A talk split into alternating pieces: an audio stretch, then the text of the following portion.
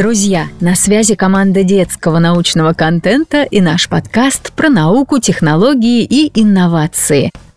Представляем вам 6-ю серию сезона «На связи». Выпуск 6. Примем вызов. Сегодня телефон является самой часто используемой вещью в нашей жизни. Мы применяем его для связи в качестве будильника, камеры, энциклопедии, калькулятора, ежедневника и еще миллиона вещей, которые необходимы нам в течение дня. Но путь телефона от стационарного аппарата до небольшого девайса, который можно положить в карман и носить с собой, занимает более 100 лет. При этом можно с уверенностью сказать, что современный телефон еще не раз трансформируется во что-то новое, соответствующее времени. Возможно, вы никогда не видели и не пользовались проводным телефоном, ведь широкое распространение привычных мобильников началось 20-25 лет назад, а стационарные стали пропадать из-за неактуальности.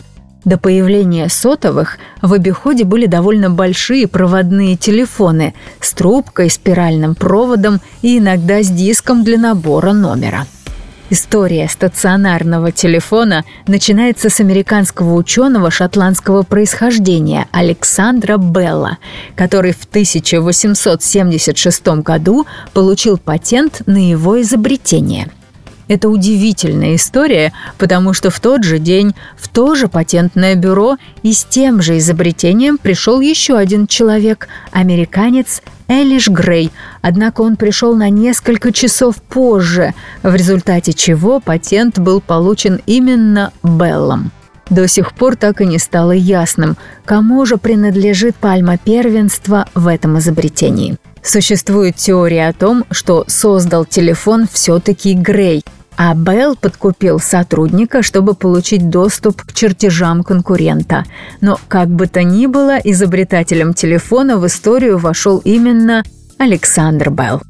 Через несколько лет после получения патента он открыл собственную фирму по производству телефонов, которая со временем разрасталась, обеспечивая новым средством связи все больше и больше людей.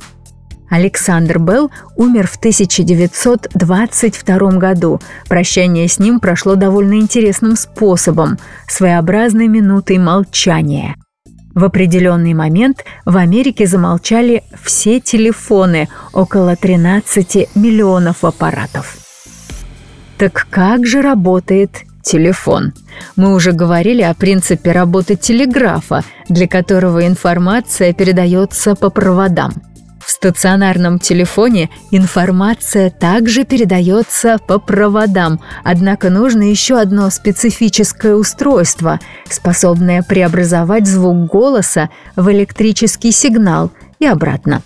Такое устройство называется микрофоном. В первом выпуске мы говорили о племенах, которые общались с помощью барабанов. Одной из деталей этих барабанов была мембрана, которая и создавала звук. Подобная мембрана необходима и для микрофона. Она колеблется при механическом воздействии на нее, а звук, как мы помним, это механическая волна. Далее в ход идет технология, при которой движения мембраны изменяют электрический ток в цепи. Таких способов несколько. В патенте Белла представлен жидкостный передатчик – устройство, состоящее из мембраны с прикрепленным к ней проводом и сосуда с водой. Когда человек говорит, то мембрана начинает колебаться, тем самым изменяя степень соприкосновения провода и воды. В результате этого соприкосновения изменяется ток в цепи и генерируется электрический сигнал, соответствующий речи говорящего.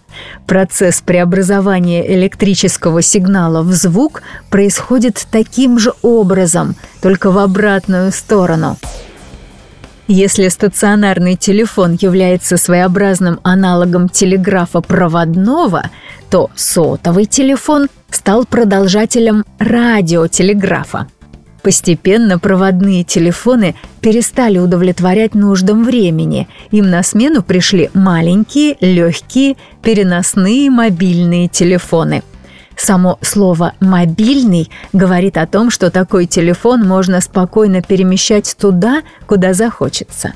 На сегодняшний день мобильными телефонами пользуются более 5 миллиардов людей по всему миру, то есть почти 70% населения земного шара. Датой рождения мобильной связи считается 17 июня 1946 года, когда был совершен первый звонок с мобильного телефона на стационарный. Этот мобильный телефон был создан компанией, входившей в ту самую гигантскую телекоммуникационную корпорацию, которую в конце XIX века создал Александр Белл.